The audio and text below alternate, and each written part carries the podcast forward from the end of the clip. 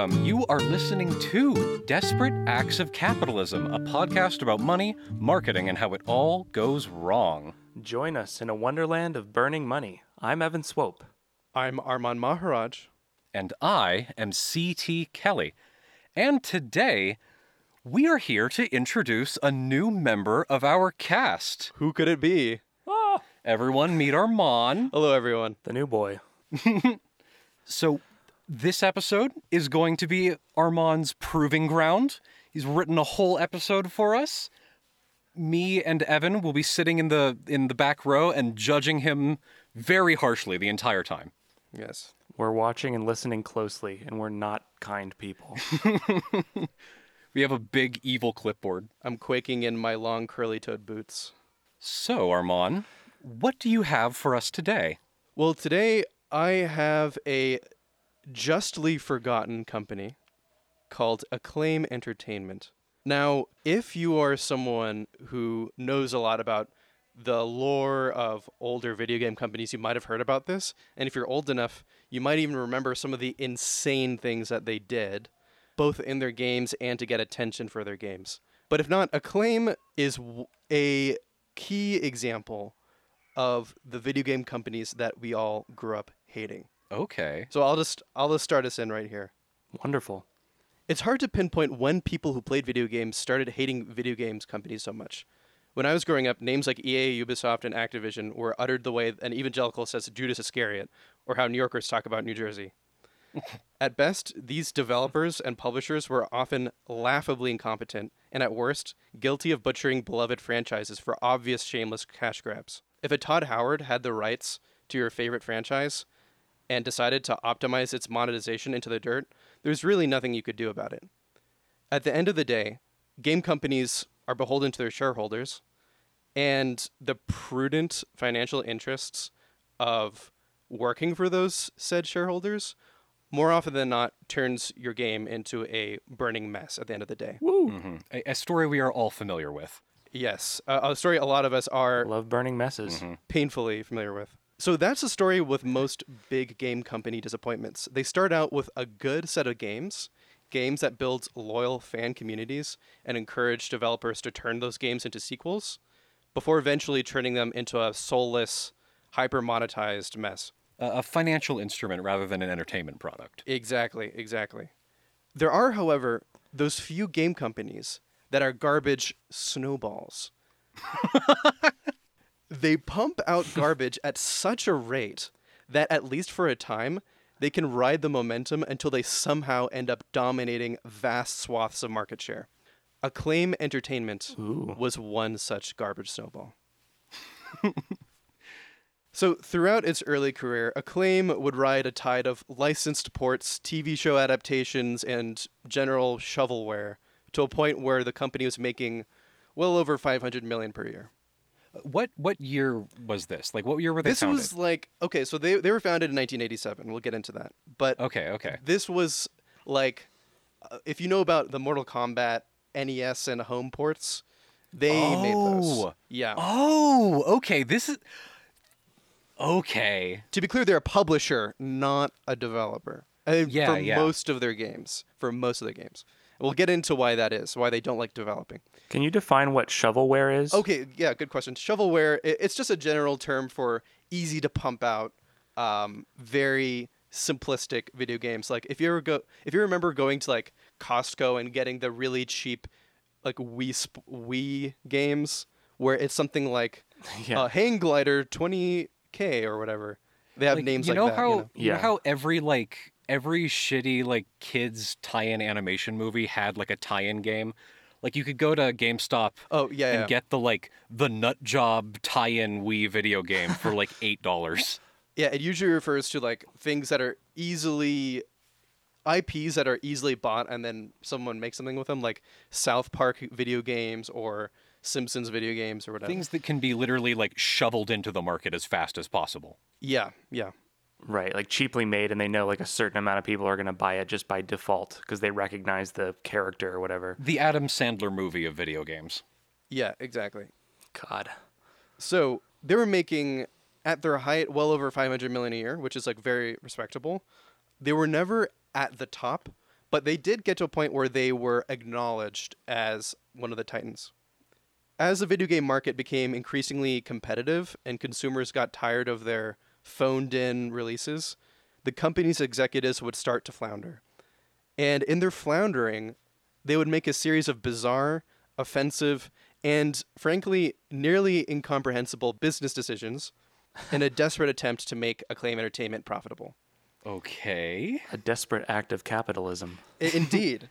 You could even say it is a desperate, a desperate, disparate act of capitalism. It's like one of those desperate acts of capitalisms in here.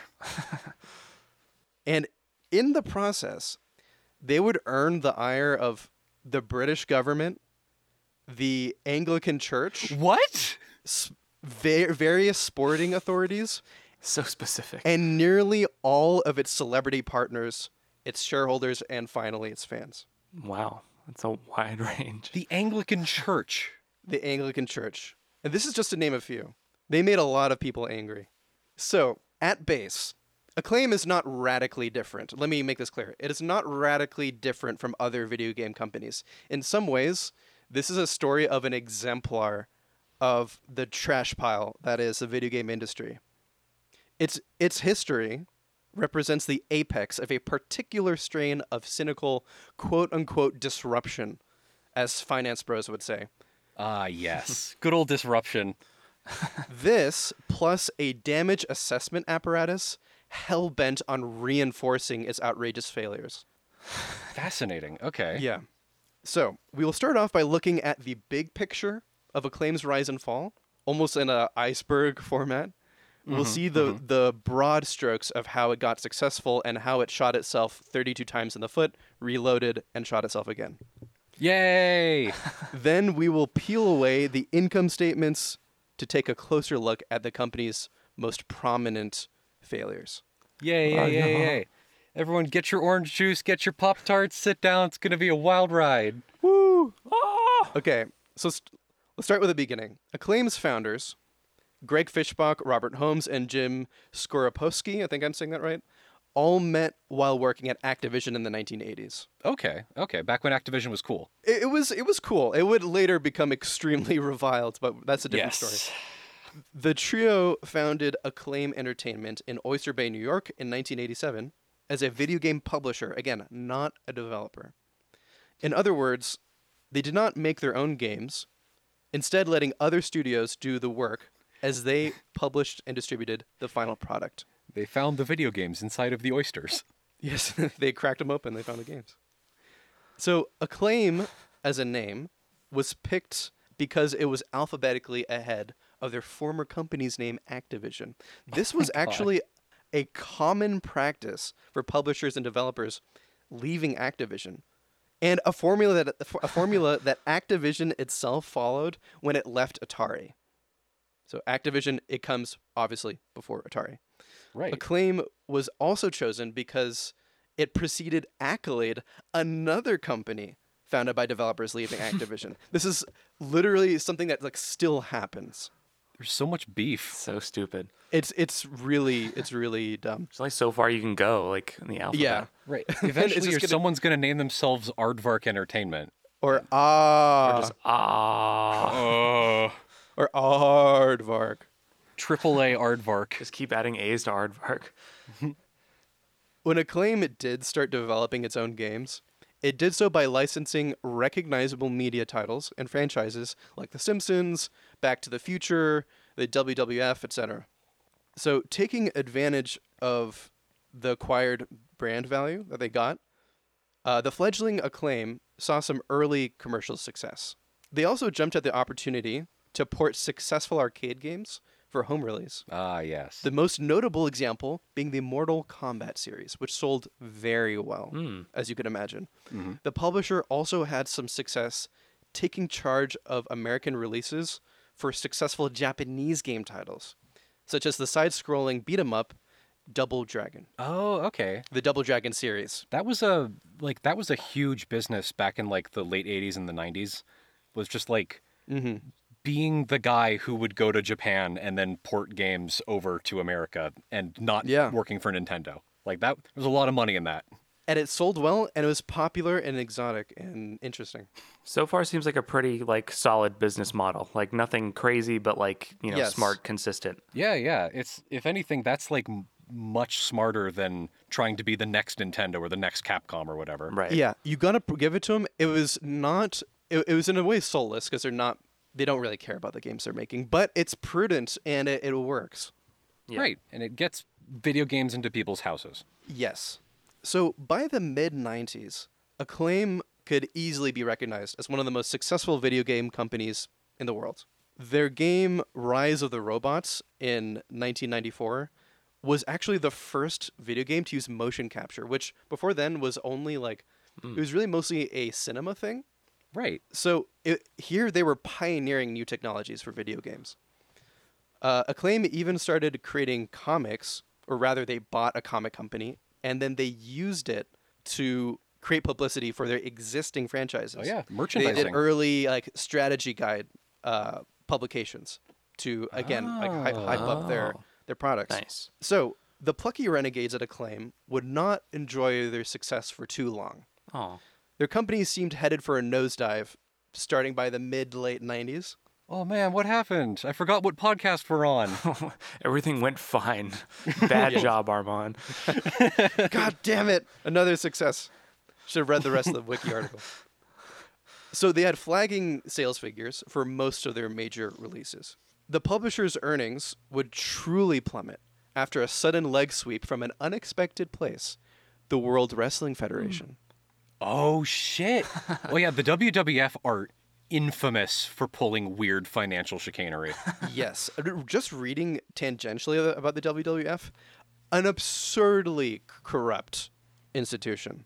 Oh yeah, and ridiculously abusive. Like Vince McMahon is kind of a monster.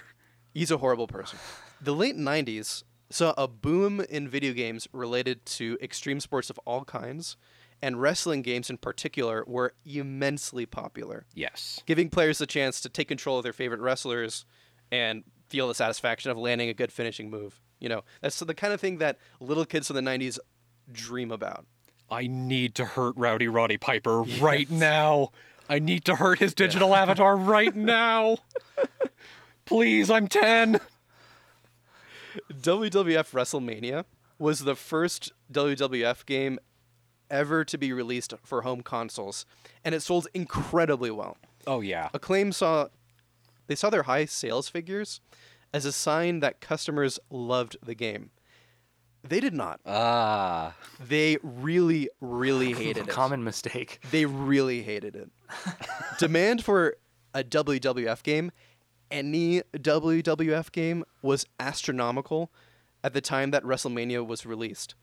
So when it hit the shelves, people bought it no matter how bad it was because they wanted a wrestling game of any kind. and I can Right. I can see fucking Vince McMahon sitting in his office and smelling those sales figures like smelling the the cash stacks. Vince hungry. So here's a quote that I got uh, from a Sportster article about what this game is like to play. okay. The gameplay was average at best, with each wrestler having the same five moves total. The wrestlers would basically slap each other until an energy boosting item would appear, and the graphics looked horrendous, even for the 8 bit era, with equally annoying music.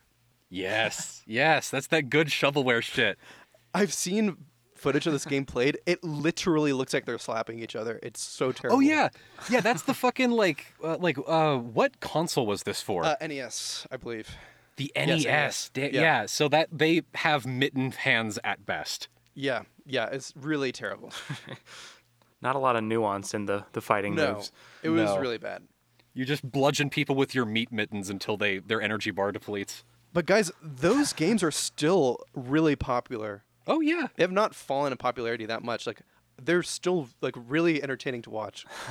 Um, and they just dropped the ball so hard. Mm-hmm. Once gamers had digested the bitter disappointment of WrestleMania, they were less eager to buy subsequent lackluster releases like WWF Raw and the eloquently titled WWF in Your House. Man, it's a good thing that the video game industry learned their lesson from this. Yeah, good thing that this was the last time we see something like this happening. Oh man, we shoveled out a terrible product that destroyed our, our consumers' confidence in the product that we're making. I know, what if we spend another $500 million making a sequel to it? Yeah, what if we do the exact same thing? we add a spin kick. but we add a spin kick. In 1999, with the writing on the wall, WWF dropped Acclaim from their franchise's video game development. Desperate to cling onto the wrestling game cash cow, Acclaim signed a deal with Extreme Championship Wrestling. They barely managed to squeeze out two games for ECW, which were Hardcore Revolution and Anarchy Rules, before ECW went bankrupt in 2001. While Those still nu metal ass like game titles.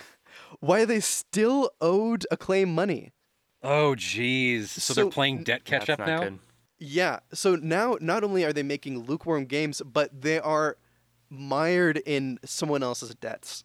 How uh, do you know what their Right. do you know what their debt ratio was at this point? Uh, I don't have that figure to hand, but it, w- it was not good. We will get into their finances. uh, it's like being in debt for a corporation like this is like pretty normal. Like your your ratio of like your ratio of like uh, expenses to debt has to be within like a certain range though, or investors start getting really scared. However, Oh, yeah. usually it's your own debt, right? You're not like still trying to pay back another company because you broke a contract. I'll, I'll just listen. We'll get into the finances, and that's near the bottom of this proverbial iceberg. Okay, okay. But I'll just say that by this point, the FEC is, has a weather eye on Acclaim the FEC is already looking at them. Oh, yeah, they've been looking at them. What did Um, what the fuck did they do? We'll get into it. We'll get into it. But Oh my god! Hold your horses, cowboy. The failure of Acclaim's wrestling titles, its other floundering sports games, and the decline of the once successful Turok series were too much for the company to bear in the end. Oh right, Turok. So- yeah. Yeah, oh right, Turok, that game. Uh, in 2004, Acclaim filed for Chapter 7 bankruptcy, collapsing under the weight of well over $100 million in debt. Damn.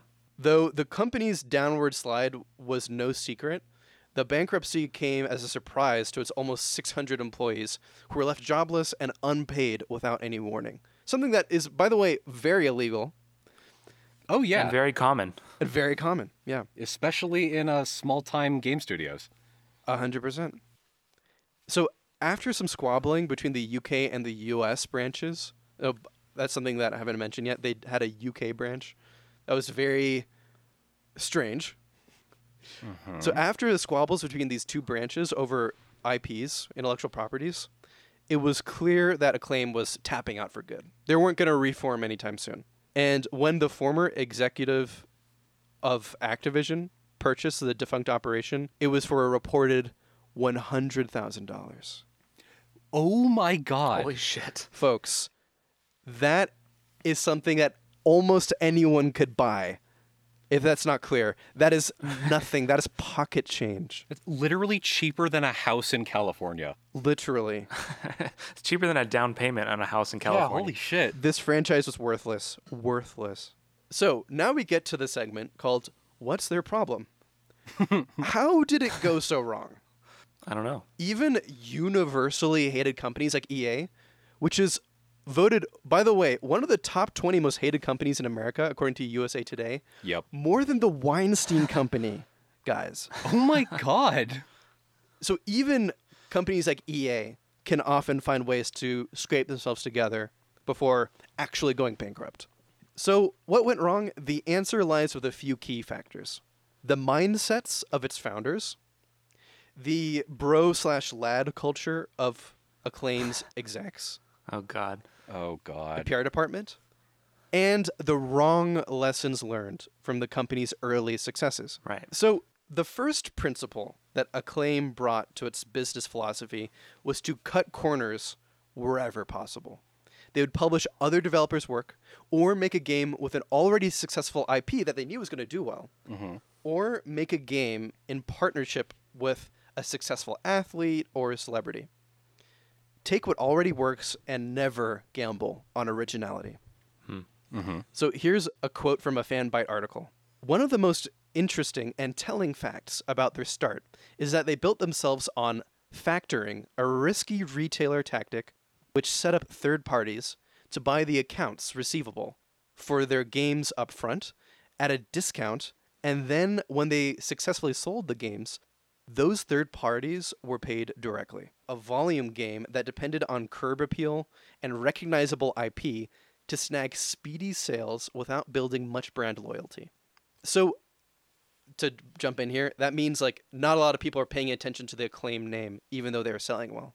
Right, right. Right.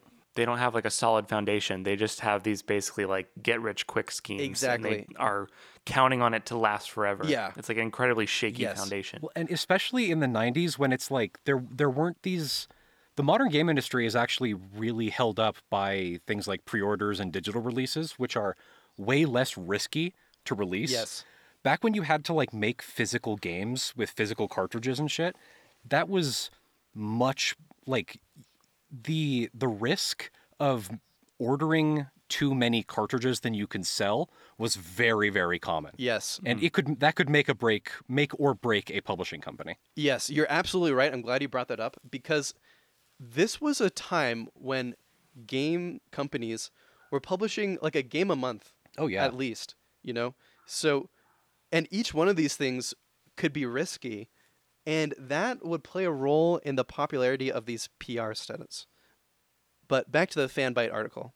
In 1990, with a few hits under their belt, thanks to ports like Star Voyager, Wizards and Warriors, and Double Dragon 2, Acclaim was up there next to Activision and EA as one of the top games publishers in the world.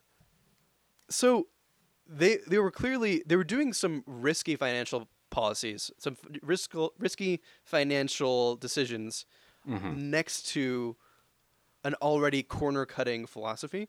And factoring, if you're not familiar with it, is something that isn't illegal in itself, but really frowned upon. Hmm. Because it's not very honest and it's often used to make your shareholders think you're doing better than you are. Because you say, look, we're selling this many copies of this game, we're clearly doing well. But what the shareholders don't see is that only a few months later, those stores will probably hand you back like thousands and thousands of unbought games. So How it- interesting. I wonder why they're doing that, Armaan. yeah, I wonder. Why, I wonder why the FEC might be interested in this. Hmm. Uh, the second principle that Acclaim took from its early successes was that for a video game company, all press was good press. now, Acclaim was publishing during the dawn of the violent video game. Ah, Some of its games, such as the controversial arcade game Narc. Have you guys heard of this? Oh my god, yes. Yeah. CT, you want to tell us about Narc? Um, I okay, okay. You probably have a whole spiel about this, but I remember Narc. It was an anti-drug game Mm-hmm. funded by the U.S. government, like as like a, a "don't do drugs" type thing, and it is one of the most insanely violent things that was put in homes, like Yeah, in the, on the like, video game market now. for the time. Even now, I'm like, kids are doing this? Yeah, it, it was like disturbing in a way that a lot of video, like even the most violent, like hack and slashes. It wasn't weren't. just violent. It was kind of cruel the way that you would kill people. Yeah, it's like the the fucking God of War game was uh, games were famous for being super super gory, but in a sense where it's like, oh fuck yeah, this is badass. It's a revenge story, and I'm beating the fuck out of people that like deserve it, and I'm a I'm a badass overcoming obstacles. But Narc is like a cruelty simulator. Truly. it's like go go out and hurt people for fun. And to the point where even propagandists are like, this is a little far. Yeah, it was intense. So games like Narc were the first, and Narc is claimed to be the first, so this is highly contested. Uh, they were some of the first games to depict blood spraying from enemies that the player character kills. That's like definitely It not can't be The. Mortal Kombat games had blood. I'm not sure that. which one of them came first, but I mean, around the same time was Mortal Kombat, at least for home release. Hmm. But Acclaim's Mortal Kombat series was even discussed during an official inquest in the halls of Congress. Yeah. An institution infamously rife with gamers. So they got some good press for that. Mm-hmm. Um, Wasn't it Tipper Gore? uh, it, it was probably Tipper Gore. I think she was an activist, not a congresswoman. Uh, Oh, I'm yeah, sure. yeah. But she was uh, leading the charge for things like that. Don't don't quote me on Um, that. Don't quote me on that. Yeah, okay. But yeah, if you ever seen the bags under Lindsey Graham's eyes, you know that guy's playing That a boy's lot. gaming. He's playing a, a lot of Overwatch. That guy knows video games. He does. Famous tracer main. So Lindsey yeah, he's Graham. clear- Lindsey Graham. He's uh, he's just uh, addicted to tracer porn. Uh, put that on record, please. Yeah, no, i it's not true. We know we know he's he's not attracted to you know. Anyway, um, acclaim. So uh, basically, acclaim saw their game being discussed in Congress, and they're like, "Wow, we are at the center of the national conversation. We need to keep making games like this, no matter Right. no matter how bad it is. We're getting great sales figures from Mortal Kombat. Their best, their most controversial titles were some of their best-selling ones, and so the company erroneously drew the conclusion that if there was enough controversy around a game, consumers would part with their hard-earned money just to see what all the fuss was about. That that works like up to a point where you have to be like Right. Mm-hmm. you have to have like some squares to piss off in like a meaningful way, Yeah, but otherwise you end up being like it's a game where you're a school shooter. Yeah, And Or it's like, it- hey, this is really bad and tone deaf, and you shouldn't have made this. You're kind of an asshole. It's not a strategy to gamble on. It's like Yeah. Yeah. if if it works, it works, but don't bet on that. Also, there's something really important that they missed out on, which is that Mortal Kombat is fun. Yeah. Like, yeah. Right? It has to be a good game. It has to be a good game and controversial. The controversial, the controversy is the icing on the cake. It has to be fun. If you have an MP3 of penis music as the the file on on the CD you give to gamers, they're not going to buy it, Right, right. no matter how controversial it is. The philosophy of controversy, at any cost, was reinforced when Andrew Block came on board with Acclaim's PR team. So here's another uh, article quote. There, there was one other motive behind this creative PR. So here's here's uh, a quote from Andrew Block. You had games that, being blunt, weren't particularly good. Shrugs Andrew. They weren't getting amazing reviews. So the thinking from a PR perspective was how can we not rely too much on the reviews and get outside of the gaming pages and create attention? If the games hadn't got the attention they did, they would have gone straight into the bargain bin and never played. But it worked. They were getting unprecedented attention off the back of the publicity and outperforming sales expectations. Now, this to some extent Mm-hmm. was true. But the problem that, as we'll see, is like obviously Acclaim goes bankrupt, so why does this not work out? the problem is they're not making original games, and even if they're outperforming sales expect- expectations, they're going from abysmal to mediocre in most cases. Right, right. And also, uh, what a lot of these business bros see is a quick injection of cash, typical of any early release, and then an immediate slump. Right, right. And so they don't see that they're looking at a spike in a downward pattern, Well, and even right?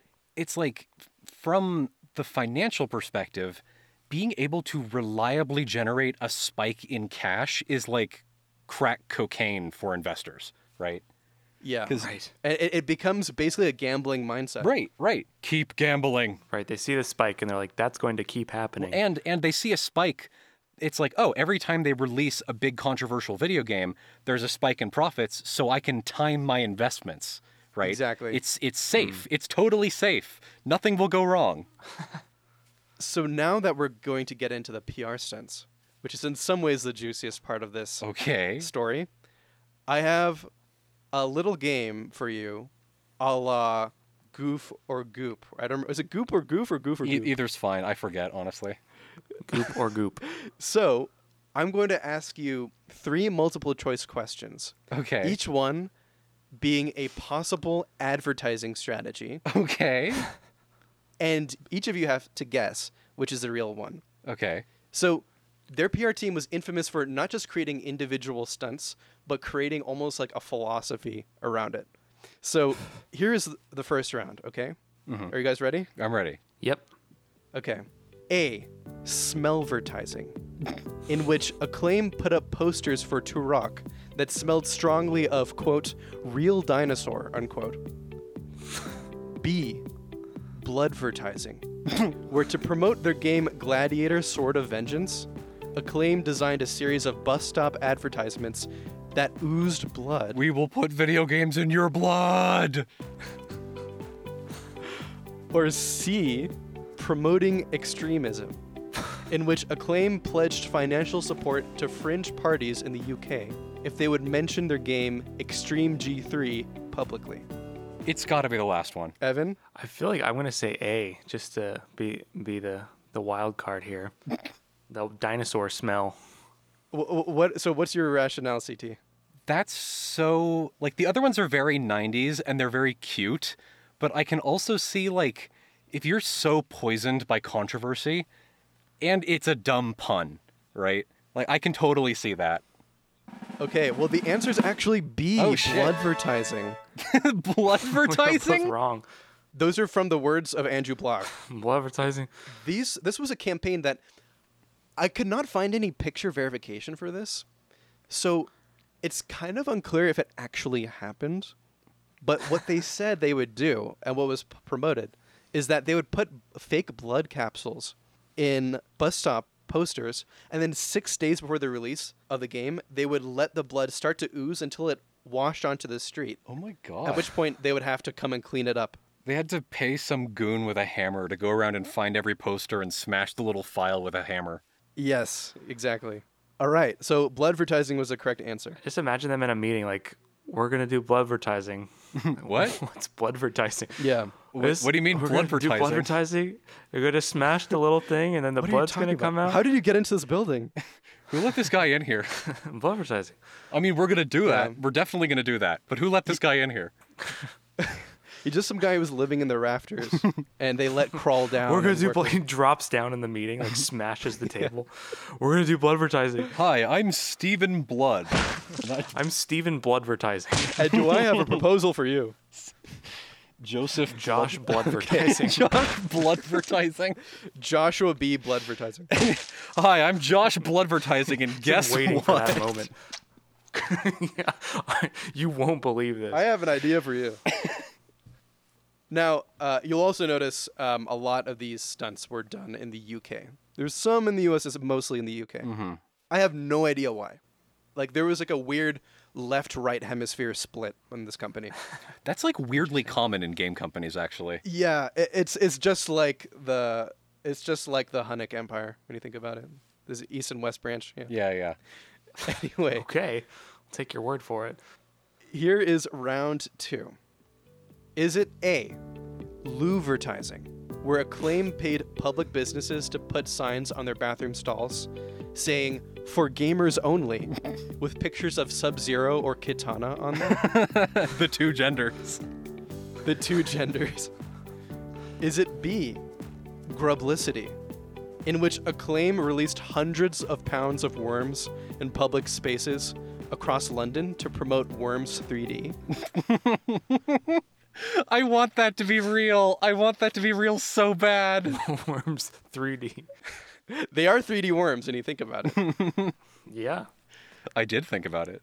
or is it C, Billboard advertising, in which Acclaim spray painted homing pigeons with the logo of their game Virtua Tennis 2 to fly over crowds at Wimbledon? I. Uh, It's gotta be A. yeah, I'm, I'm going for A here. I want the 3D worms to be real, though. Yeah, please say it's real. Okay. It's actually C, Billboard advertising. How would that even fucking work? What? it's like it's like okay, one it's Wimbledon. I'm watching Wimbledon, not the fucking birds. Yeah. It's like, yo, look at that bird. It has Virtua Tennis 2 on it. Holy shit. Honestly, like to me, how would you even? Everyone stops watching the game. Who gives a fuck about Serena Williams? There's Virtua Tennis 2 birds. There's a pigeon up there. Why would you look at the pigeons too? Why would you?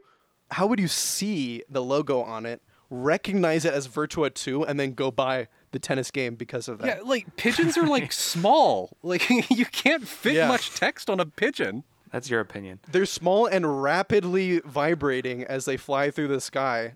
I don't know how you're gonna pick out this tennis and there's logo on there's a major sporting event happening. It's like that everyone wants to look at. the worst time to advertise with pigeons. It's yeah, to to advertise the next season of Desperate Acts of Capitalism, we're gonna write tiny little advertisements on ants and then release them during the Super Bowl.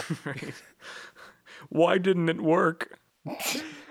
I gotta say though, I'm really proud of the worms gag. I wish that was true. Please.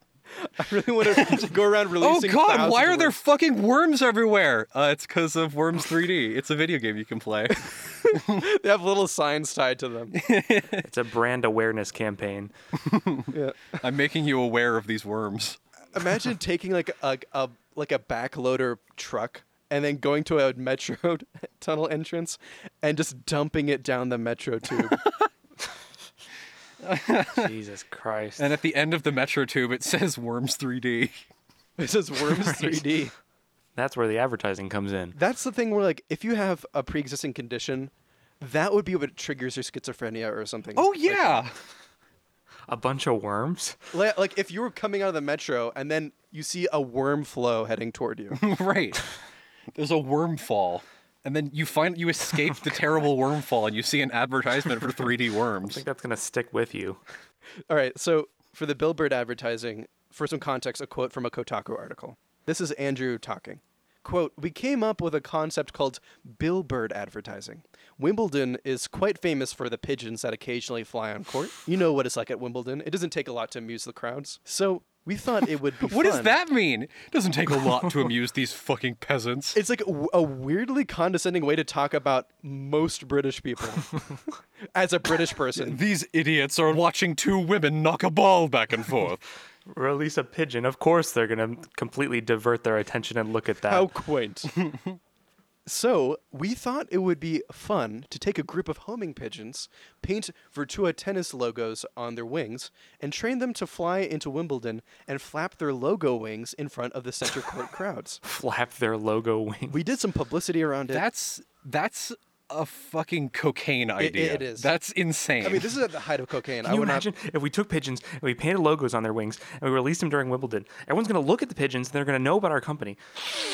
Fuck! I can't wait until they invent fentanyl. I don't care what you just said. Do it. I- mean, literally, this is the kind of thing that was made at the height of like the cocaine Yeah. boom. So back to the quote. We did some publicity around it. We invited media down to see the homing pigeons being trained, says Andrew. This caused much disgust among Wimbledon officials, who sent out a press release to say they were training their hawks to hunt down the pigeons and kill them. Fuck yes. It got- Fuck yes. That rule. they have hawks?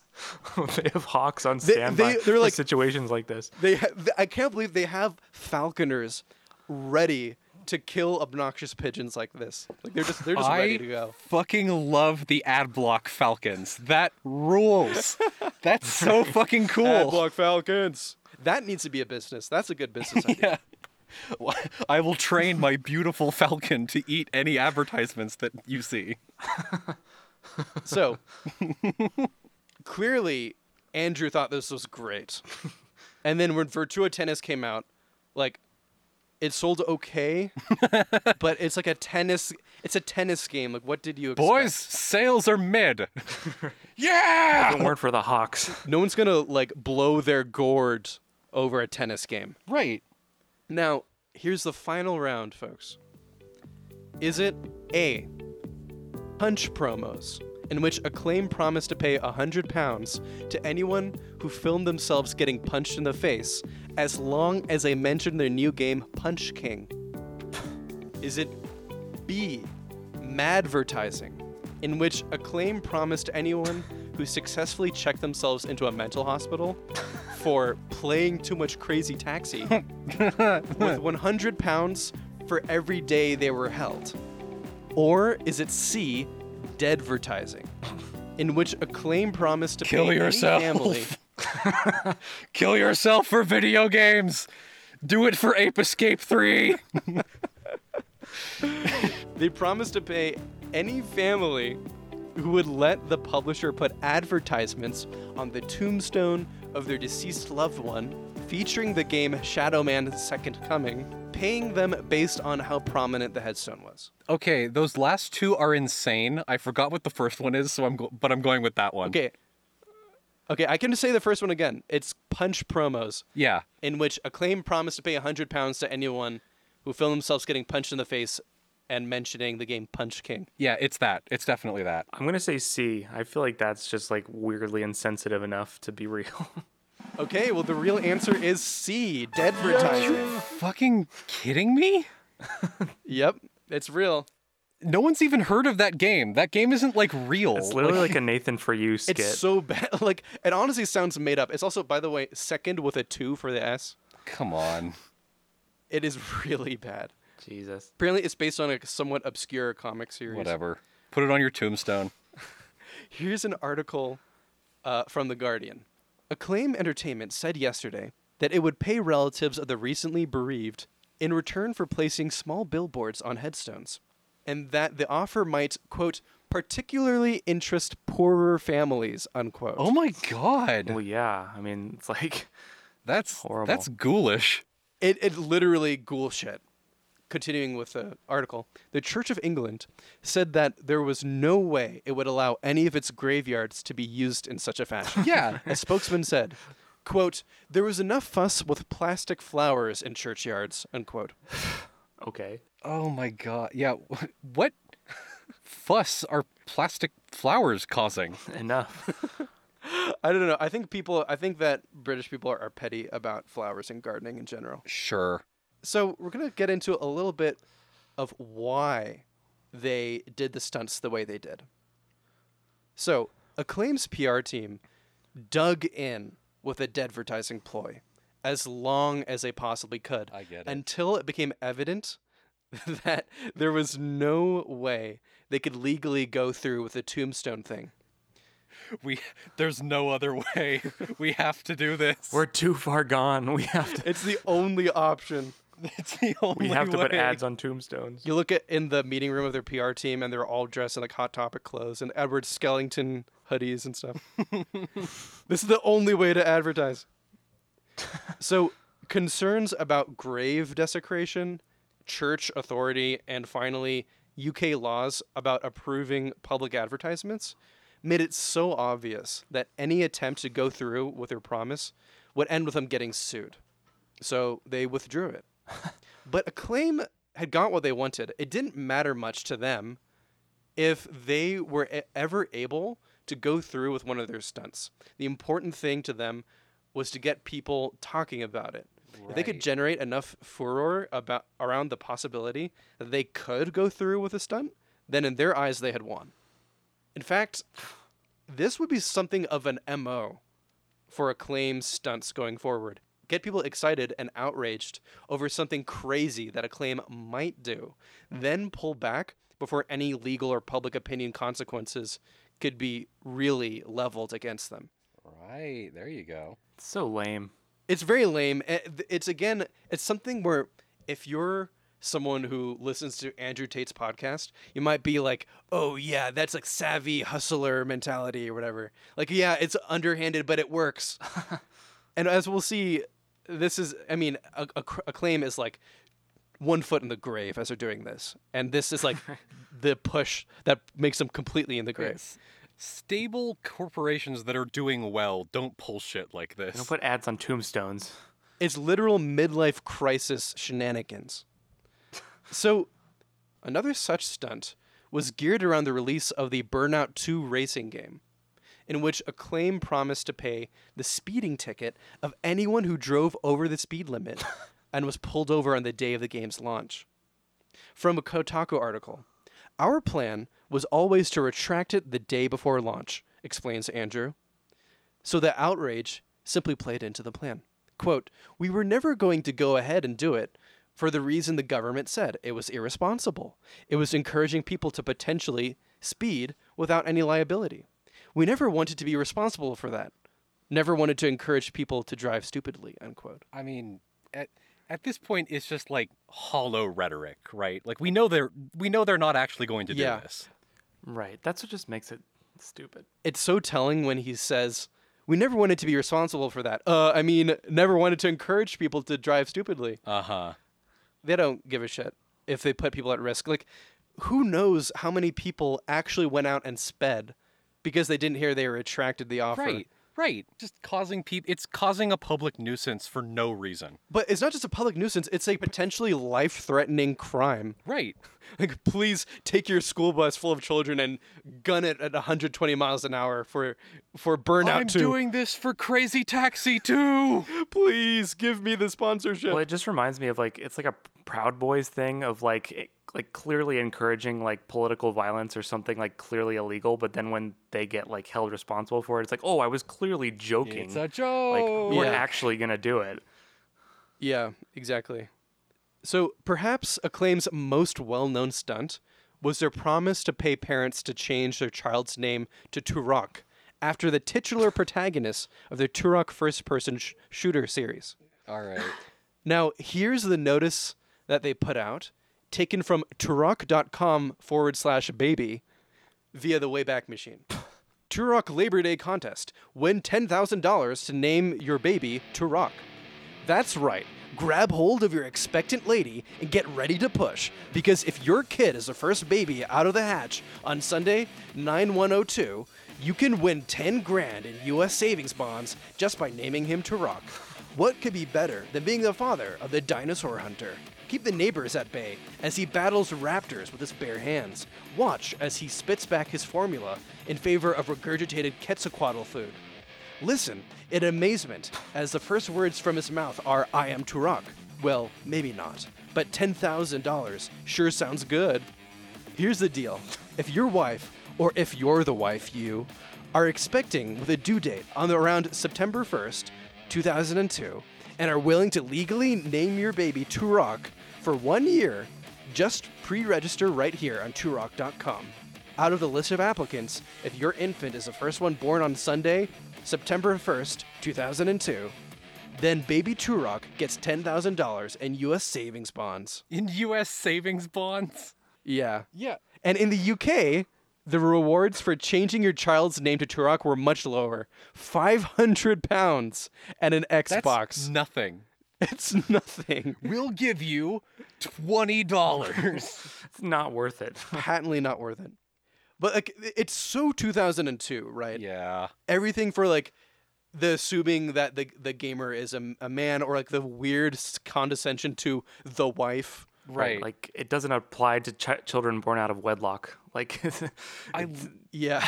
I love the the start of the ad release that was like, grab your sweetheart and get ready to push. Like yeah. drop a load of baby in that wife, and you can be Turok. It's the same like it's the same like video game video essay kind of like voice like grab your juice box and get ready to jump in the world of Sonic. Like it's that same Right, it's that, but it's saying tone. get ready to impregnate your wife.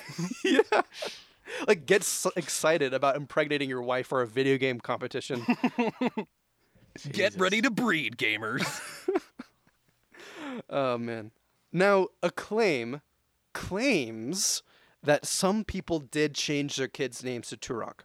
And media outlets at the time reinforced these reports, with the BBC reporting that some 6,000 people jumped at the chance to get in on the Turok money. Six thousand? That's what the BBC claimed. But in 2020, a VG 24 7 journalist named Connor Makar picked up the story and tried to track down the people who were actually named Turok.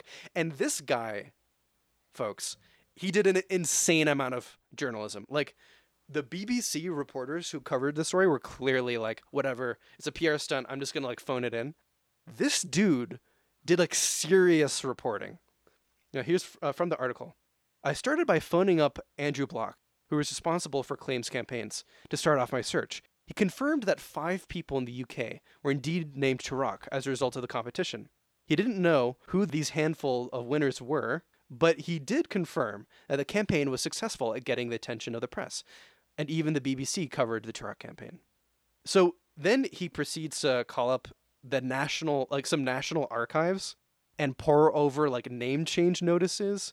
And he like poured over social media for anyone named Turok or associated with the company. Continuing with the article. At this point, I was feeling desperate. I searched for the five's names on social media. something that didn't exist back in 2002. With the vast majority of adults in the UK having a Facebook account, it seemed like the most obvious place to search. So then later on, he finally finds someone involved in the campaign. Uh, continuing with the article. My first interviewee replied briefly, only giving two pieces of information. They were indeed one of the five winners of Acclaim's PR campaign, but they and the rest of the winners weren't random members of the public at all. In fact, all five were actors paid to pretend they were huge fans of the game who changed their name. Oh my god. This person didn't say much, but what little they gave me was astronomically important. All the pieces started to come together. And this is where like you have the Charlie Kelly moment Yeah, yeah. with like Pepe Sylvia. All the pieces started to come together. No one ever changed their name. There was never a dentist nor a midwife matching the name of the winners because that was never their real jobs. oh my god. So they could not find anyone Right. who was actually interested in changing their name. Well, didn't you say it was on, in the UK? It was only 500 pounds for like that was the reward. Yeah. yeah. No one is going to change the name of their baby for 500 pounds. There's a really good quote from this article, by the way. This is honestly an amazing, amazingly done article for such a tiny company. But uh, there's a great quote quote where he gives the the National Archives all the information on the name, and he could see, hear the other person on the other line of the phone sigh and say, "Well, I hope it was worth it. With a name like that, it won't take long to search." Oh my god. but it's so funny they could find no one who actually wanted to go through with it so they just lied right, yeah. and like Right. not only did they lie but they lied to a video game journalist 20 years after the stunt Right. this dude andrew block he lied and says yeah it was successful What are you protecting at this like point? what do you care like don't you don't you like relish in fucking people over and lying to them already Right. It's like, what contract did you sign, or like, are are people still in your pocket from this? Like, what is the what is the Right. reasoning here? He's so far It's gone. like this guy went down a Da Vinci Code paper trail to find this information. It's like weirdly, weirdly covered up. There's a map to the Turok baby on the back of the Magna Carta. Uh, I would look. I would. I would pay a lot of money to see that. It wouldn't be national treasure. It'd be like national bauble or something. British, British people are funny. Babel. okay, picking back up here. The PR campaigns could be called successful in that they created a media storm around them whenever they took off. And it's probably true that they netted Acclaim's titles more sales than they would have otherwise received. But it was like Andrew Bloch said, the games were not great.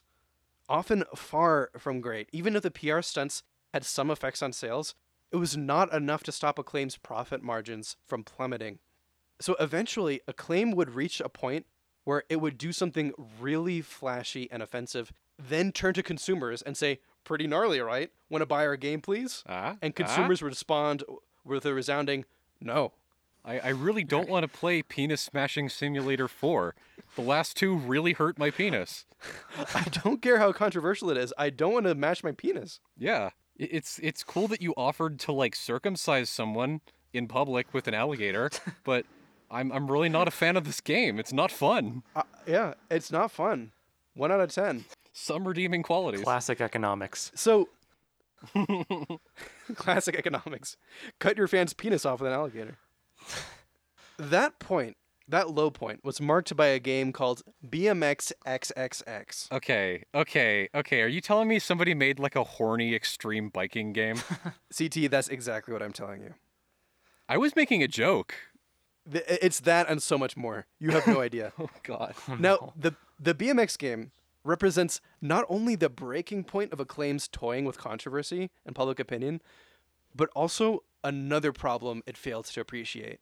Its a blatant disrespect for and exploitation of its celebrity and athlete partnerships. Oh? So, th- there's an advice article about this that's honestly really good, and I've quoted from it extensively here for this this episode's script. Quote: Leading up to its release, the game BMX XXX had a ton of buzz, even being covered by the New York Times and Playboy. Something pretty rare in the early 2000s. Like gaming was still a media niche. Yeah, yeah. However, the buzz wasn't particularly good. Taking influence from TV shows like Jackass, the game included humping dogs, foul language, and naked women, both animated and real. Somewhere underneath it all was a solid BMX game, but by the time the press was out there, it never stood a chance. Due to its heavily publicized nude scenes involving real women, thanks to a partnership with the New York strip club Scores, BMX XXX was banned from outlets like Walmart and Toys R Us, juggernauts in the pre-Amazon, pre-digital storefront era. Yeah, you, you can't survive if it's being banned from retail Like, outlets. where are you selling this if you're not selling it at these big retailers? Like, you're selling it out of back alleys. There wasn't there there wasn't really GameStops back then. Like game No. stores weren't really a thing. So they're basically going to have to squeeze it through the tiniest distribution centers to get anyone to buy the game at this point. Right. Coupled with no pro athlete support, when it released, it sold barely 160,000 total copies across all platforms. That is nothing. It's abysmal, according to numbers provided to Motherboard by the game's producer. And that's across like the US and the UK, folks. That's nothing. That that's, is that's nothing. really bad. Right. It's terrible. So they tracked. So Vice tracked down the developers of this, and they got a lot of um, the backstory for like how these stupid ideas came to be. And here's one guy, um, uh, Sean Rosen, who worked there, who talks about how the idea for the game came up. Quote, "You know, when you get a whole bunch of guys in a room, people start throwing out stupid ideas." He told me. So we're talking about okay, maybe we should go for a mature rating. What does mature mean? Maybe we'll have some more hardcore music. Maybe there'll be a little more language in it. And someone threw out, I don't remember who it was, let's put strippers in the game, and everyone laughed. But after the laughing, everyone got serious and like actually start like was like, no, this is a good idea. This is gonna save our fl- failing company Oh my god. and decided this throwaway stupid bro comment would be what saves their their company. what what this company really needed was some f- good feminine energy. Right. That would have saved this. Yeah. They're all about empowering women. If only there was a woman in the boardroom. I mean, you joke, but like we'll get into it in a little bit briefly, but they did try to reach out to girl gamers and they fell flat on their face. I so hard. am desperate to know what they tried to do was- for girl gamers. I am It was so bad. fucking desperate to know. Well, okay, uh, before I get back into it, there's this guy Dave Mirra who's a really popular pro BMXer who they had been working with before and they had a really successful franchise with. Like at this point, sports games were super popular. I think you guys can remember Oh, yeah. how popular games like Tony Hawk um, Pro Skater were. Mhm. Like they're still Yeah. genre defining pop beloved games. I still have a copy of Tony Hawk's Underground. Yeah, it's super popular. Um, and the thing with these games is the athlete name gives so much value to the game because people don't want to play like, some Joe Schmo doing kickflips, right? They want to play Tony Hawk doing kickflips. Yeah. So Dave Mirra was someone they had a good working relationship with. And before this, this is going to be a Dave Mirra game until they decided to make a full 180 and make it about strippers and then keep Dave Mirra in the game. And Dave Mirra was like, uh, no, I'm not putting my image in your stripper game. So back to the article. Acclaim was in dire straits. They really needed the game to do well. Uh, this is still the same guy talking. I think I think that was a main driver behind the decision to put nudity in the game. Mm-hmm. this is something that's going to get a lot of PR, good or bad, no matter what we do, Smith said, speculating on the thought process of his bosses at the time. So they turned what was going to be Dave Mirra Freestyle BMX 3 into XXX. Now, here's another guy working at the company. This guy is one of the actual developers. Mm-hmm. I probably was pissed off because I knew we were going to have to scramble and redesign the game, Girard said. Acclaim gave us a little more time, but it was definitely not enough to compensate for having to go back and redesign an enormous amount of content. Oh yeah. Employees at Z Axis, the company, did not have a choice. Its management not only agreed to the idea, but seemed to think it was a good one. Furthermore, Z Axis had, a, had signed a multi game deal with Acclaim back when it signed on for the first Dave Mirra game. Ah yes. and so it was contractually obligated to make whatever the publisher wanted. So these are the, the real people suffering here. right, right, because now you have like the people making the actual game. They're like, make our stupid idiot porn game, please. Yeah. Like, okay, well, I feel our, so bad for these guys. Reputation as a developer is going down the toilet now. Yeah. And they ha- legally have to. And they really try their hardest. You can tell they put a lot of work into this, as terrible a game it was. Mm-hmm. And they're all going to get rewarded with like being immediately dropped. The first nail in the coffin for the Dave Mirra uh, game was when the pros pulled their support, because Dave Mirra was not the only person involved with the game. All popular sports games rely on pro support to sell copies. The long running uh, NFL Madden and NBA 2K series pay top athletes millions of dollars to appear on the covers of their annual games. The Dave Mirra Freestyle BMX series obviously had Dave Mirra. Tony Hawk games had Tony Hawk. In this genre, brand recognition is everything. But when it came down to the content, professional writers risked losing sponsorships. Like even if they didn't want to be associated with it for whatever reason, these guys will like lose their jobs, their income, Right. if they go with games like this. Yeah.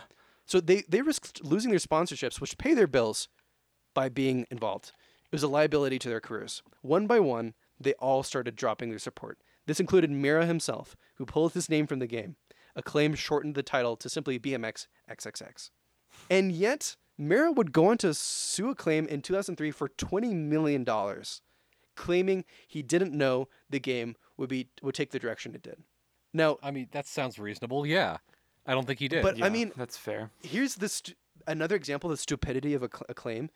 They realized that they understood that uh, that Mirra would no longer be approving his name on the cover, but they're like, let's hide him as a character inside the game. what? And then Mirra, i his team was like, uh, I saw your game, and I saw that I'm in your game, even though I told you you can't put me in it. I have to sue you now. What did you expect? Right. yeah. It's like literally what did they expect? It's like, oh, he'll never find out. Right. There's no Like, possible way. He knows you're making this game. Right. Like they made the worst of both worlds because if they had at least like said fuck you and put him on the cover, they would have at least got more people to buy the game. But they did the worst thing Right, where but they hid him. so they lost their brand recognition and they ins- ensured they would get sued. It's like the stupidest possible decision. that is so fucking stupid. It is absurdly stupid. Okay, now th- with that behind us, BMX XXX would eke out $5 million in profit, far less than a game of its size should have made. A, a publisher who's like farming out its work to a company like Z Axis should be raking in a lot more money than that, especially with all the PR money they put into this Yeah, that's nothing. uh, and it barely had any copies on store shelves. And those who did play it almost universally panned it. It got a 54 out of 100 from critics and a 4.8 out of 10 from user reviews Oh, on Metacritic with, for with reference. how video games are scored, like if it's out of 100 and it's less than 70, that's a garbage game. Like that's an that it's is terrible. an, a borderline unplayable experience. Yeah. Oh my god. It's it's re- like you rarely see reviews of any game no matter no matter how bad it is below 50. So if it's at 54, that's like it's near the floor. Yeah, It's yeah. pretty bad. Right, and it's not selling anywhere anyway. It's like the, Yeah. the few people who do buy it hate it. It's like no, there's no like niche underground cult following for this weird like Yeah. biker porn game.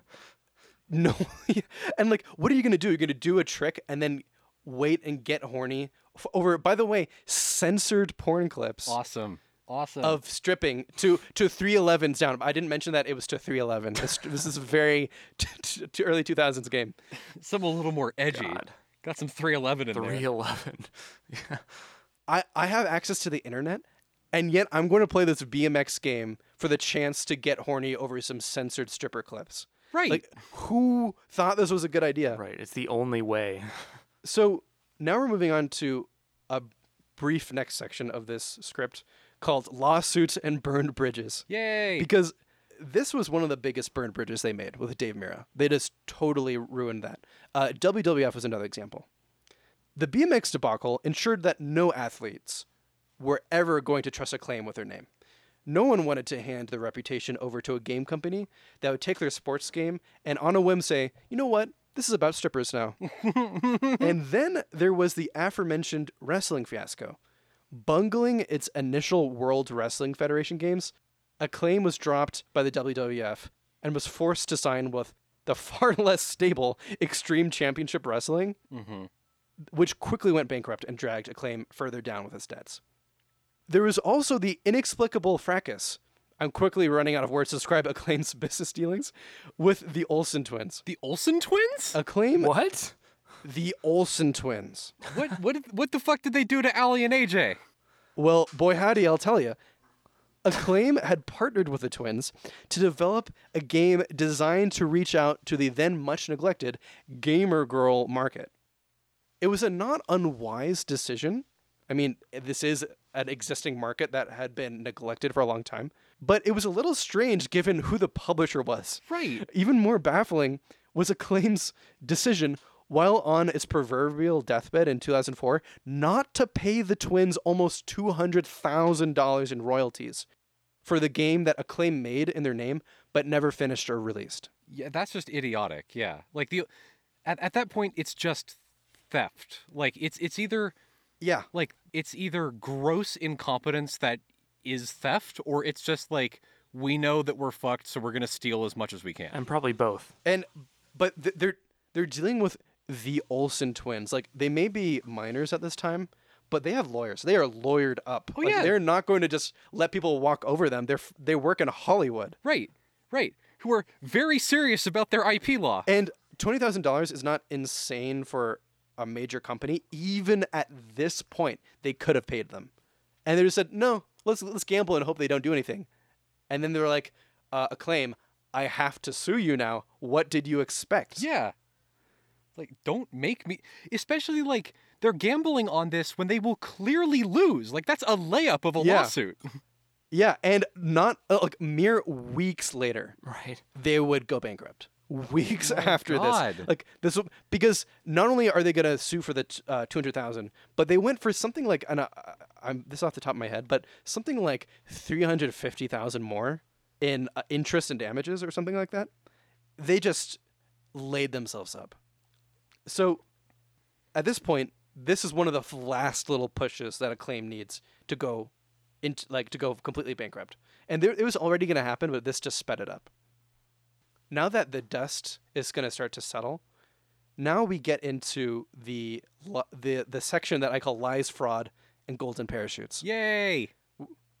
where we really see the rotten core of this company. I cannot wait. Because, like, every time we do this show, it's always like, whenever we do like a big giant like Sears or Radio Shack, it's never one bad decision that fucks over a company, right? It's Yeah. always no, it's a concerted effort. it's always a series of really bad decisions, like one after the other. Yeah. It's it's it takes consistently choosing self-destructive, incorrect options, and I am fascinated Yeah. to see what these idiots did. Yeah, uh, because you know these guys, these are not people who honestly who like majored in business or finance or anything. These are like p- rich business bros who are winging it. right, right. All right. Yeah. So, in 2005, as the dust settled from Acclaim's flatulent collapse, a court-appointed trustee presented a New York ju- uh, court judge with a detailed complaint report that revealed the rotten practices and business culture at the heart of the recently deceased company. The findings listed in the complaint are frankly far too extensive to cover in detail or even in abstract. Like, even if I try to skim over this stuff, there's just too much to hit. So we're going to focus on hitting the a number of the main points. So a lot of this comes from I'm going to quote extensively here from a games uh, a GameSpot article in 2005.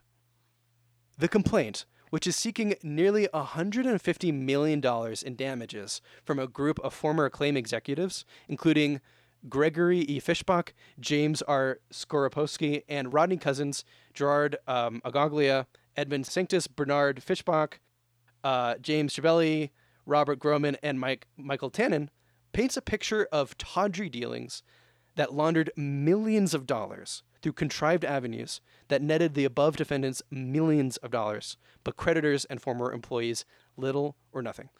The complaint, which seeks a jury trial to determine culpability, alleges that, quote, defendants abused their positions of authority and responsibility by operating Acclaim, in many instances, as if it were a personal piggy bank. It says that defendants, quote, misrepresented profits and revenues in public filings with the Securities and Exchange Commission, paid each other undeserved salaries, fees, and bonuses, allowed highly compensated directors and officers to pay themselves additional quote unquote commissions through third party entities violated audit committee standards by allowing members to receive fees from Acclaim. Okay, And- okay. All that other shit happens a lot in like in the business world. Violating audit committees, like you are fucked. Yeah. Because that like that gets the Yeah. IRS involved and they are kind of like the IRS are kind of like the ticking clock of financial fraud Yes. because they it doesn't matter what crimes you're committing or even like they don't necessarily have as much jurisdiction to prosecute crimes, but whatever you did, they will eventually find out. Yeah. Yeah. It, it, that, that's like Right. it's like stepping on a landmine. Yeah. It's like as a direct hit as you can get. Everything else, if you're just like slightly fudging the numbers or like there's possible wiggle room to be like, oops, haha, silly me. That's one thing. Right. And then to extend to like, but to violate audit audit committee standards in like a very discreet way, that's like another story. Yeah. Pl- okay, to conti- finish that sentence really quick. And placed their own personal financial interests ahead of their fiduciary duties to claim. Basically, I want to get to one highlight of the document, which is, which, according to the, the GameSpot article, it says, at times read like a script from a remake of Animal House, Oh my god. includes the following allegations. Oh, oh, actually, before I get to that, let me say one thing. After the acclaim filed for the bankruptcy petition, senior management abandoned the company's premises and uh, converted or destroyed files, valuable artwork, What? furniture, and other property belonging to acclaim. And we'll get back to the artwork thing. That's the whole thing. Um, Okay. so, to continue with the article, they were fudging their losses. Quote, the various defendants manipulated the books of their company during the, the fiscal years 2000 and 2001. In those years, the trustee alleges, quote, Acclaim incurred large systemic cash flow deficits, and as a result, desperately needed additional financing to stay in business, unquote. For the fiscal year that ended in August 31st, 2000, Acclaim reported a net loss of 113.8 million on the net revenues of 188.6 million. And as of August 31st, 2000, Acclaim's liabilities exceeded its assets by almost 100 million dollars, Oh according God. to the allegations. I I am shocked that they lasted as long as they did. It's like they lasted on like Yeah. they were basically like Wile E. Coyote going over the cliff and then looking down and seeing there's nothing under him. It's just like it, it- it's cartoon logic that they stayed that afloat that that level of deficit, you have to know that you like literally cannot come back from that. yeah, and they knew. Yeah. They knew. you have to. Uh, Fischbach and Scoroposki apparently suffered little. Quote, as a result of their stock holdings and executive positions, and despite Acclaim's severe ongoing financial problems, defendants Fischbach and Scoroposki were able to secure employment contracts that provided them with rich salaries and benefits from Acclaim without requiring them to devote or even to devote full or even passing attention to their company duties. Awesome. These guys were not not looking at, or neither did they did they look at, nor did they care about what was happening to the company. Right. And they built like nest eggs for themselves to get out. Oh yeah, of course. Was they knew it was going under. Yeah. So now this is me. It should be noted again that Acclaim very illegally failed to pay its former workers after going under, violating the 1934 Exchange Act. In addition, the artwork its executive stole from its former offices was incredibly valuable, amounting to almost $800,000 in artwork. in What? stolen artwork. Yeah. Oh my God. They, they must have been like a Rembrandts or something. I don't, I don't know what they were. yeah, what the hell? But they just said like, "Fuck it, no one's gonna, no one's gonna check." Right. And you know, guess what? They did. they did. they totally did. Like these, Right. these guys do not. no one will check this. they didn't learn from David Mirra. They didn't learn from the Olsen twins. They didn't learn from any of their mistakes. Like people will f- follow up if they if you try to fuck with them. it's like this isn't even like oh they'll it's I'm dealing with like clever people that can like get you even if you're clever. It's like they just assumed that it's like oh yeah it's okay to like punch people in the face. They won't like do anything about it. It's like no this Yeah. is like the most basic level of retribution possible for what is yeah. bald-facedly illegal. It's not like they didn't have experience being defendants in cases like this. Right. but they just felt like whatever they felt like whatever happened they could roll with the punches until they got a massive lawsuit against them by their all of their emplo- former employees and shareholders Because of course that's going to happen. Right. They know you're running the company into the ground. Anyway, uh, I have no idea what happened to the art. I hope they returned it, to whoever owned they owned it. But it seems really appropriate that with their history, like the they the last bit of their story is like an ordinary piece of like petty theft. Right, like art theft. Like after all this art theft, like after screwing over the Olsen twins and defrauding countless business partners and screwing over their customers with horrible buggy games that they rushed out for a quick buck, they end their story by like being convicted for art theft. Good. Fuck them. So dumb. But but it's so, like honestly, these kind of people should be in jail, and yet these guys still have companies. Yeah. they- like these work at major media com- These guys still work at major media companies with no consequences. Of course. Of you know. course they do. Th- these guys are still really successful. Now, this is the rather anticlimactic point where things end. Technically, the claim name survives a little longer. You remember how I said the former exec of Activision bought this for like $100,000? Oh yeah. he took the name Acclaim and turned it into Acclaim Games. And he went on to jump on. In many ways, he didn't change the Acclaim business model in that he took what already worked and then rolled with that. So he jumped on the then booming MMORPG um, phenomenon.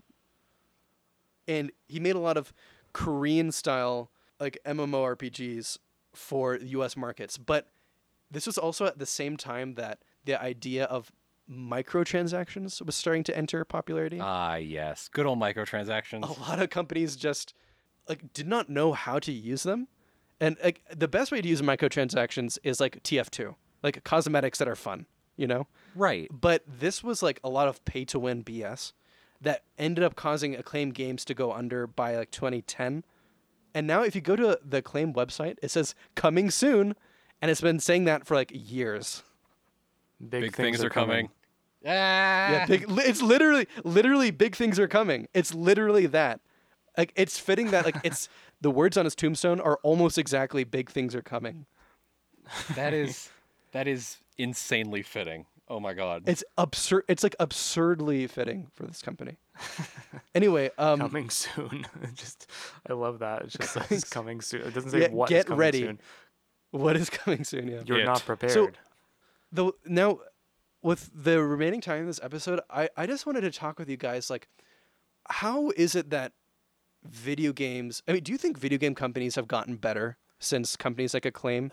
No. uh, or video game like cu- culture? Like why is it so bad compared to like the movie industry or whatever? So okay, consistently. I, there there is kind of a reason behind this, and it's that when video games were first being invented, they were it's like the broader ecosystem of the economy didn't really know what to do with them yet. Like it was it was a new thing and people uh, definitely understood how to make money off of them and understood like there was plenty of greedy business practices that still continue to this day, but the story of the last like 10, 15 years of the game industry has been the same thing that happened to Hollywood like in the 1970s, right? It mm. was you got basically what happened was you got the finance industry realized how much insane stable profit there was in the games industry. And so you got games divisions of large corporations like Ubisoft and Activision mm-hmm. that were being helmed by people that had never played video games, didn't know anything about the indu- industry that they were in, but understood market speculation, right? yeah and understood that you could make ridiculous profit margins by indulging in the most anti-consumer like microtransaction type bullshit that you possibly could. They realized that there was a lot of money Yeah. to squeeze out of this. And what that hap- what happened for Hollywood, you got large studios that were essentially financial instruments, right? It was just take big names and successful writers and then just kind of throw them in a blender and give them a time limit and let the marketing people kind of decide the direction that everything goes in. And what eventually happened was they made really, really expensive uh, movies that because they thought like, oh, if it if we can invest a dollar and make ten, We just need to make the movie's budget as big as possible. Yeah. Right. And what you got was unwatchable tripe that no one really liked, Yeah. and it crashed the the studio system for a, a solid two decades. Yeah. And you were we're basically seeing that happen in video games right now. Yeah, I mean, I was gonna say, um, we've had a shift in video game culture where, um, back in like the early two thousands, video games were coming out more frequently. Like, uh, big developers, they released more, and so they could kind of spread their loss a little bit. It is true that, in some ways, like, there are some benefits of having big name video game releases, like big Resident Evil releases or whatever, because they're off. Some sometimes like they're nice, like they're or like a Dark Souls or whatever. That's kind of its own animal. But um, at the same time, you get a lot more cynical exploitation of franchises or like things like Fallout 76 where it's just like it's like this mutated Chernobyl mess like kill me. I shouldn't exist you know? Exactly. where you have someone fitting a game into a market phenomenon that it's not designed to fit in. Hmm it's just so frustrating. But the good thing about games is, at least now today, we have indie developers who have made a lot of really beloved uh, games that we can fall back on, which was not the case earlier on. You know, Yes. Yes. so that, that yeah, the the console market, like there's a lot of classics to play now, yeah, yeah, there are. and they are more accessible than ever. But I mean, frankly, I think video games for a long time are going to be trapped in this business phenomenon. As long as capitalism exists, games will suck. um, Yeah. but it's it is funny how when you ever see media figures in the in the video game world talk about E3, it is like a universally hate filled conversation. yeah. People hate E3, even as important and central it is to the video game world. Like it's like a source of deep rage among video game players. Yeah, I mean, they they make it easy to be like to fit the the angry video game nerd stereotype, you know? Right. And yet, like, what other choice do we have? You Right. know? It's it's this enormous source of like rage and mockery, and it's the most important media event of the games industry. Yeah. yeah, it's bizarre. It's like if people watch the Olympics and they like hated, hated Usain Bolt. Like, fuck you, you're a fraud. And he's Right. like jogging at five miles an hour. That's what like E3 is like. It's it is I will be extremely interested to see what happens with the games industry as it as time develops because at the same like it's like you said we have a lot of really good indie studios that are able to crank out like incredible games for basically no budget like it's like every once in a while you'll get like Yeah. an undertale where it's like two people in their bedroom who crank out a genre defining game and it just Yeah, blows they the make it on like like welfare and box tops. Like that's their budget. Yeah, exactly. And it, and it blows the rest of the industry out of the out of the water. And what that tells consumers is oh, I could spend $70 on like AAA on like unfinished AAA crap or I could spend 20 bucks on something 10 times as good. Yeah. And uh, honestly, like, screw the AAA crap. Like, I, I'm glad to see how much the indie, like, PC developer market has flourished in the past 10 years or so. I mean, it's more than that, but there's a lot of great, great games for under 20 bucks out there now. Oh, absolutely. Well, the thing is, like, also like Yeah. back in 2002 or whenever like the peak of this was like there wasn't as many platforms to promote these indie games and this is you know something that's transforming a lot of industries like the movie industry too where there's tools that give people um, you know the ability to make these games and promote them um, in ways that disrupt these kind of big juggernauts that own kind of like the means of distribution and advertising. And you know that you see that with the movie industry too like Yeah. indie studios are able to like everything everywhere all at once like winning best picture. And it was literally like edited at home on like premiere pro. And it's like i feel like that gives me a little bit of hope Yeah. that you know like you know democratization a little bit. It does give me some hope too that we do see some successes from those more distant Yeah. corners of the market. Um, it, it, it gives me some hope. Like you know, it's always hard to tell where things are going, you know, in media. Well, and like all all the presence of these quality indie products is going to do is accelerate that cycle of like consumer Yeah. distrust, right? Consumers are so exhausted right now. I mean, CT and I were just talking about this with TV even Yeah. yesterday. Like how much we feel like we these days we just watch things to talk about it with people on Discord, which is I think your your words. Yeah, yeah. and it feels like, there's this it's there's a lot of shit recently that I've watched just because I feel I felt like I needed something on in the background and it was something to talk about with people on the internet, you know. yeah. It's like it didn't really grab my attention in any meaningful way. And you find something well made and it's like, "Oh my god, everything else is worse by comparison now." Like why isn't everything like Yeah. this? Truly. I find it like depressing in some ways of like like really like I spent like 2 hours watching that. Like what did it add to my life other than just killing time for 2 hours? Like it's like was it really that good or am I just trying to Yeah. find something to look at? I I don't know. I think it I, it gives me hope because I know that like good things are still out there, you know? Yeah, of course. Like Yeah. may, maybe it's it's hampered, but it's like art is not dead.